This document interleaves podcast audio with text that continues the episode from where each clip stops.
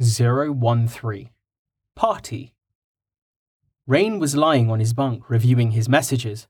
He had woken to his alarm and walked around the room blasting everyone with Purify to drain his mana down to zero before switching to Amplified Winter. He didn't plan on rushing for a quest today, so he had returned to his bunk to sort through the pile of experience he had gotten from the massive amount of mana he had used the day before. Training Overview General Experience earned. Stamina use 50. Mana use 520. Skill Experience earned. Refrigerate 200. Rank up. Extend Aura 32. Purify 250. Rank up. Winter 11. Amplify Aura 27. Intrinsic Clarity 520. Rank up. Attributes Richmond Rain Stroudwater. Level 5. Experience 589 out of 2022. Dynamo. Health 200. Stamina 200. Mana 200. Strength 10. Recovery 10. Endurance 10. Vigor 10. Focus 10. Clarity 70. Free stat points 0. Statistics Health total 200. Base 200. Modifier 0, 0%. Health regen, total 100 per day. Base 100 per day. Modifier 0, 0%. Stamina, total 200. Base 200. Modifier 0, 0%. Stamina regen, total 100 per day. Base 100 per day. Modifier 0, 0%. Mana, total 200. Base 200 modifier 0, 0%. Mana regen, total 154 per hour, base 140 per hour, modifier minus 1.2 per hour, 11%. Movement speed 10, perception 10, resistances heat 1, 0%, cold 1, 0%, light 1, 0%, dark 1, 0%, force 1, 0%, Arcane 1 0%, Mental 1 0%, Chemical 1 0%. Skills Refrigerate 3 of 10, Experience 104 out of 400, 22 to 25 cold, focus damage per second to entities and environment. Sufficient damage causes slow. Range 3 meters. Cost 15 MP per second. Extend aura 1 out of 10. Experience 92 out of 100. Extend aura range by 1 meter. Multiply aura mana cost by 120%. Purify 3 out of 10. Experience 214 out of 400. Purify poison, corruption, and contamination. Range 3 meters. Cost 30 MP per minute. Winter 1 out of 10. Experience 31 out of 100. Multiply mana regen by 110% for all entities. Range 1 meter. Cost 1 MP per hour. Intrinsic clarity 3 out of 10. Experience 395 out of 400. Multiply base mana regen by 160%. Amplify aura 1 out of 10. Experience 27 out of 100. Multiply aura intensity by 110%. Multiply aura mana cost by 120%. Free skill points, 0. Dynamo is awesome! I'm gonna max out intrinsic clarity really fast at this rate, and that will just let me burn mana even faster. I don't think the higher class experience thing is gonna be an issue. Right, so priorities food, money, not dying, all set for now. What what do I want? Power? Fame? To go home? At the thought of home, Rain felt a hollow sort of ache for his own world. He had no family or close friends, but it was still home. I wonder if anyone will even notice I'm gone. Yeah, okay, my boss definitely will. He gets on my case if I'm late to the site by five minutes. Other than that, though, Rain sat quietly, as his mana regenerated, thinking. I was lonely. I was surrounded by people, lost in a sea of them. But how many close conversations have I had in the past year? I was just existing. Here, here I feel alive. Looking down at his feet, Rain let himself just drift for a while, lost in the past and uncertain about the future. He sat up, swinging his feet over the side of the bunk. I. I'm not going home. This world, this is my home now. This is a fresh start. I'm tired of being alone, tired of being weak and poor. I'll make my own way, reach out for what I want, and work to get it. But I don't have to do it alone. I need to learn this language, and to do that, I need to be around people. I'm going to spend some time in the guild today, or maybe I'll walk the city. If I find a party to go on a quest, that would be ideal. Course set, Rain pulled on his boots and made his way out of the bunk room and into the noise of the quest hall. He didn't go to the board. Instead, he wandered through the room to watch various groups of adventurers talking and laughing with each other.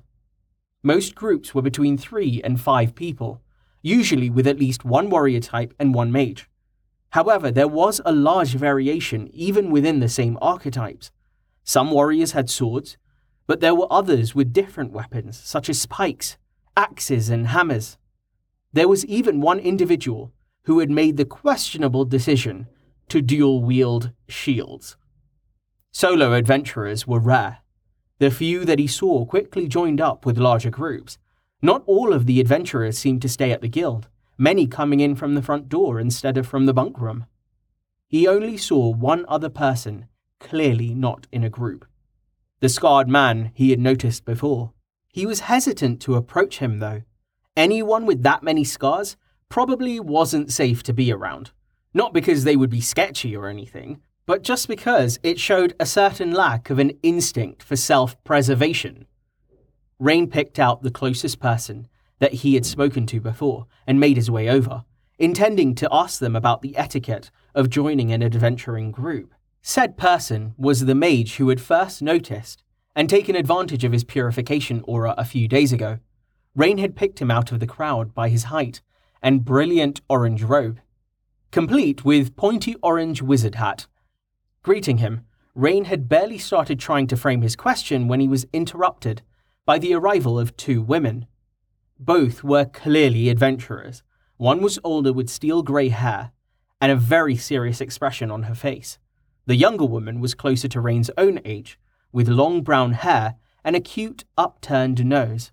She was wearing a dark blue robe banded with white around the sleeves in contrast to the practical outfit of the older woman, whose clothes was similar to Rain's own shirt and trousers, except in black. The younger woman was a mage. The staff was a pretty good clue, being the wizardly variety, not the kung fu master type. Neither the older woman nor the man in the orange robe had a visible weapon.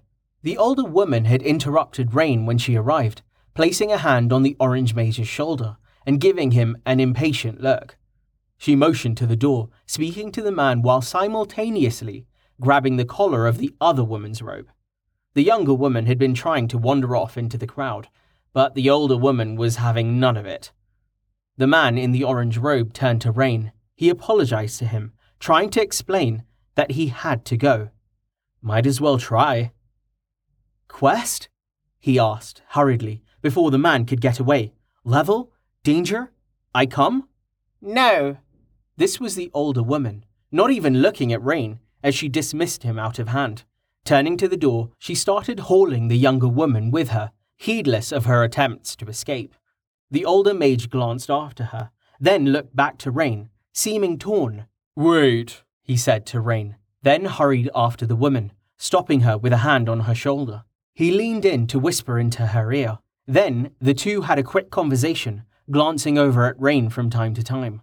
Eventually, the woman sighed and nodded, then went off to retrieve the woman in blue, who had escaped at some point during the conversation. The man in orange beckoned Rain over. As he approached, the man held out a hand to stop him, then asked a question raised one bushy eyebrow. He must have been able to read the incomprehension on Rain's face as he tried again, speaking slower and using fewer words. It took him a while to get what the man was trying to explain, but luckily the two women took a few minutes to reappear, and he had time to piece it together. They're going on a quest, and I can come and help, but I don't get a share of the reward, whatever that may be. I can live with that. This guy seems pretty cool, and learning about how to be an adventurer is probably more important than money. Rain noticed the young woman returning from the direction of the tavern, carrying a loaf of bread and half a chicken. The older woman was rapidly approaching in her wake, so Rain quickly nodded, accepting the man's terms. The man beckoned, then started walking to the door. Rain followed, falling into formation with the two women. The older one ignored him, but the younger one greeted him cheerily with a wave, her mouth full of bread. She's pretty cute. Upon leaving the guild, they stopped by a man sitting on the steps who rose to greet them, giving Rain an appraising look. Rain looked right back at him, noting the full plate armor and two shields propped against the wall near where he had been sitting. Really? This guy is with them? What did I sign myself up for? The mage in orange spoke to the man briefly. Apparently satisfied with the explanation, the armored man nodded and extended a hand for Rain to shake. Carten, he said, crushing Rain's fingers in his gauntleted hand. Rain, Rain replied, trying not to wince at the death grip. Thankfully, Carten released his hand without damaging it. The man in orange then introduced himself as Jameis and pointed at the two women, identifying them as Lavaro and Mahria. The five of them set off, the older woman, Lavaro, leading the way. As they walked through the city, Jameis attempted to explain the mission, but finding that Rain lacked many of the needed words, this slowly transitioned into an impromptu language lesson. Lavaro ignored this and led them to a stable just inside the gate, where a largish cart was waiting for them. She spoke to the stable hands, who brought out a brown horse and attached it to the cart with a harness. Being from the city, Rain had very little familiarity with horses, so he did his best to stay out of the way. The cart itself was empty as they rolled out of the city gates, heading north up the river road. Mahria quickly claimed a spot in the back, joined by Jameis and then Rain, who clambered up with some difficulty. Lavaro was walking in front, holding the horse's lead, and Carten was bringing up the rear, seemingly unencumbered by his full plate armor and thick metal shields. As the cart bounced and jostled down the road, Jameis continued instructing Rain, giving him words and having him repeat them back. He was a good teacher, clear in his explanations and patient with Rain's mistakes. He was also a skilled artist, which aided matters greatly. Rain found his notebook filling up with hundreds of new words and images labeled with phonetic pronunciations and spellings in the glyphs of the common tongue. After a few hours of this, Mahria butted her nose in, poking Rain and started to interrogate him. Jameis waved her off, but she was persistent. Rain, not minding her curiosity, attempted to explain why he didn't speak common. He told her that he had woken up in a forest, far from his homeland, and with no idea how he had gotten there. He refrained from mentioning that he had come from a completely different world, just shrugging when she asked him how far was far.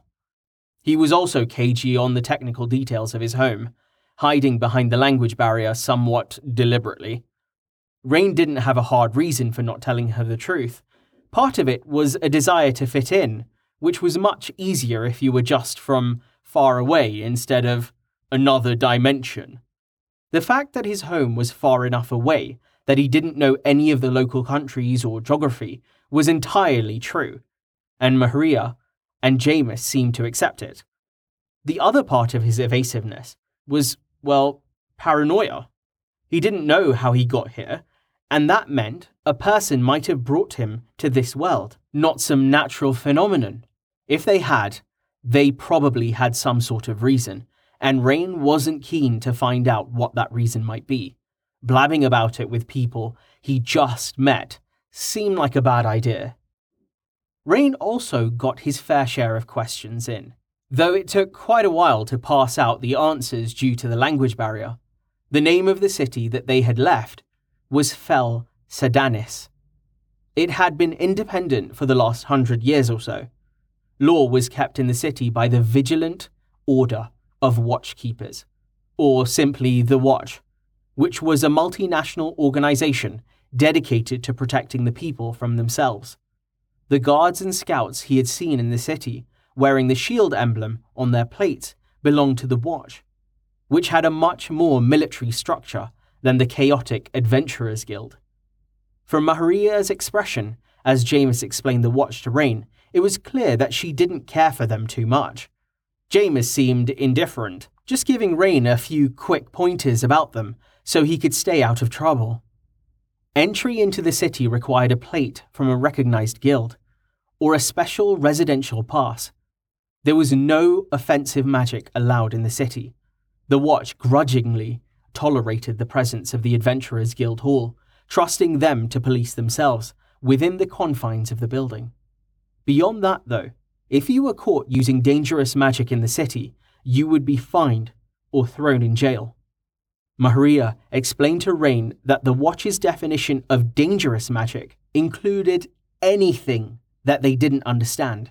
From her tone and body language, Rain was sure she had gotten arrested by them before, but he decided against asking if it had been justified. Rain's mana had reached full, so he decided to drain it out with purification. He warned the others so as not to startle them, then concentrated, calling up his aura with both Amplify and Extend. Jameis smiled appreciatively, but Mahria just looked confused. As the white light washed over her, Jameis explained the effect of the aura to her, pointing out how the dirt ground into the old boards of the cart was slowly disappearing. This skill really makes no damn sense. It works fine on dirt, so I could use it to dig a hole? It didn't seem to affect the ground when Amelia used it in the forest, just the slime gunk. Maybe it works on the dirt in the cart because it isn't supposed to be there? Rain reined in his thoughts and brought his attention back to his companions. Mahria was watching the effect of the aura closely now her face a wonder of disbelief. Catching on to what was happening, Carten had wandered closer to the cart and into the range of Rain's aura. Lavaro either didn't notice or didn't care to investigate whatever it was that Rain was doing. At level 3, with both modifiers applied, Rain couldn't hold the aura for more than five minutes. Still, by the time he had to drop it, the cart and its occupants were practically spotless. Carten was laughing uproariously at the sight of the horse. It was only three quarters clean, its head and forelegs dusty from the road, but the rest looking immaculate and freshly brushed. The aura hadn't reached far enough from where Rain was sitting, leaving a sharp demarcation on the horse's back, where the effect had ended. Carten apparently thought this was the funniest thing ever, from how hard he was laughing. This was enough to attract Lavaro's attention. She clucked to the horse, halting it, then inspected the line marking the edge of Rain's aura. What skill was that? she asked. Rain was elated that he understood her whole sentence. Purify, he replied, smiling. She looked at Jameis questioningly. Jameis was smiling smugly. Lavaro turned back to Rain, giving him an appraising look. Use it, she commanded. Sorry, mana, Rain replied with a shrug. How long? One hour? Two? Rain replied, wiggling his hand ambivalently, giving her the time at which he would be recovered enough to use the skill again for a useful duration. Okay, we something in one hour, she said, clucking to the horse again and continuing down the road. Rain repeated the unfamiliar phrase to Jameis questioningly, who tried to explain but was interrupted. Mahria jumped in, sweeping Jameis's hat off his head and onto her own. Leaning against the side of the cart, she pulled the hat down over her eyes and started snoring exaggeratedly. Sleep? No, that doesn't make sense. Rest? Rest in one hour? Jameis snatched his hat back from her and swatted her with it, replacing it on his head. Mahria stuck her tongue out at him, then looked down at her freshly cleaned robe and laughed.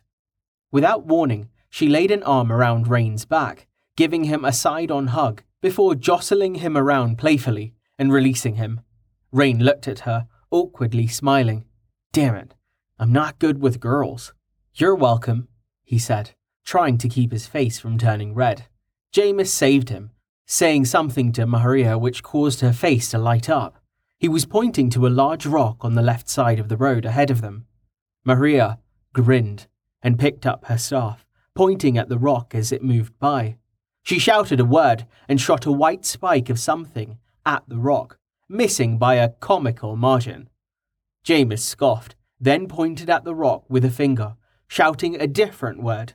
A blast of blue light shot from his fingertip, splashing against the rock and leaving a small scorch mark.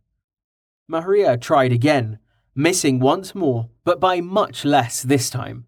The two alternated for a few more shots, Jameis consistently hitting his target without trying, Mahria making perhaps one shot in three. When they rolled too far out of range, they picked a new target and continued for a little while, stopping when Mahria slumped down in a huff, rubbing at her eye sockets. Out of mana, I guess? Target practice completed, Mahria rested quietly, while Jameis jumped down to walk beside Carten for a bit, speaking quietly to the man. Looking at the pained expression on Mahria's face, Rain belatedly realized that he had forgotten to reactivate Winter. He did so, using Amplify to increase the effect as much as he could. I don't know how much clarity she has, but an extra 11% regen is better than nothing. Should help a bit. So she is some sort of ice mage, and Jameis uses blue energy stuff. Jameis has more mana and much better aim. Soon enough, Lavaro called a halt and drew the cart to the side of the road. Thirty minutes, she said, sitting on the back of the cart and pulling a ration brick from her pack without ceremony, taking an effortless bite of the rock hard ration bar. Rain followed her example pulling out his own ration and gnawing at it with significantly more care for his teeth. Carten set down his shields and tended to the horse, giving it a feed bag of oats, but not unhitching it. He then fished out his own ration bar and bit off half of it with a single bite. Mahria wandered over to the tree line and sat against one, fishing out a pack of what looked like beef jerky from her bag, as well as half of the loaf of bread from earlier. Jameis was drinking from a large flask, and Rain was pretty sure from the smell that it contained chicken soup. I'm not sure if that is stupid or brilliant, Rain thought, as he gnawed at his tasteless ration. After the promised thirty minutes had passed, Lavaro beckoned Rain down from the cart and hollered at the others, getting them to gather up. Use it, she said, once everyone had grouped around them. Rain nodded then activated Purify, draining out his mana again, which was mostly recovered after the hour and a half since his last use of the aura. Looking at the appreciative looks on most of his companions' faces, Rain tried to keep himself from smiling too widely. Yes, stand in awe of the all powerful Magus of dry cleaning. Unlike the others, Lavaro appeared indifferent, simply nodding to him by way of thanks. She walked back towards the road and got the horse moving. Instead of hopping back up in the back, Rain quickened his pace and caught up to her, trying to start up a conversation. She answered his direct questions with just a curt yes or no, though some she just ignored entirely. Eventually, she turned and glared at him until he retreated back behind the horse, where it was safe. Carten laughed and clapped him on the back, the weight of the shield strapped to his arm crashing against Rain's shoulders, and almost sent him sprawling to the ground. Carten just laughed again and pitched him up into the cart like a sack of potatoes, somehow managing to land him in the cart bed without crashing into either of the others. Jameis was laughing too as he helped steady Rain in the cart to prevent him from falling out. Mahria was curled into a ball, apparently asleep or pretending to be. Rain tried to ask what Lavaro's deal was, but Jameis just laughed again and shook his head. Lavaro is the boss, he said, leaving it at that. The group continued down the road, the farmland transitioning to rolling, rocky hills as the road wound onwards. Rain continued his language lessons with Jameis, and Carten plodded on tirelessly, bringing up the rear. Rain periodically activated Purify, jumping out to walk next to Lavaro as he used it, then slowly letting the cart catch up, so he got the entire group by the time his mana was expended. He repeated this four times before Lavaro called a halt at a bridge crossing a small stream. We will camp here, she said, starting to unhitch the horse from the cart. Rain hopped down and moved hesitantly to help her, having gotten over his fear of the horse, but feeling uneasy around the intimidating woman. She waved him off and he retreated to see about making a fire. The others set about making camp, Jameis cooking up a pot of stew using a boar rabbit that Carten had run down earlier in the day. Watching the man in full plate sprint after the animal with the speed of an Olympic athlete had been equal parts amazing, hilarious, and terrifying. After they had eaten, Rain took care of the cleanup to everyone's appreciation. Carten set himself up on a stump to take watch, and the others pulled out thin bedrolls from their packs. Not having a bedroll or even a blanket, Rain tried to find the most comfortable patch of dirt he could find and settled down. He focused on winter as he drifted away, trying to maintain the aura as his consciousness faded.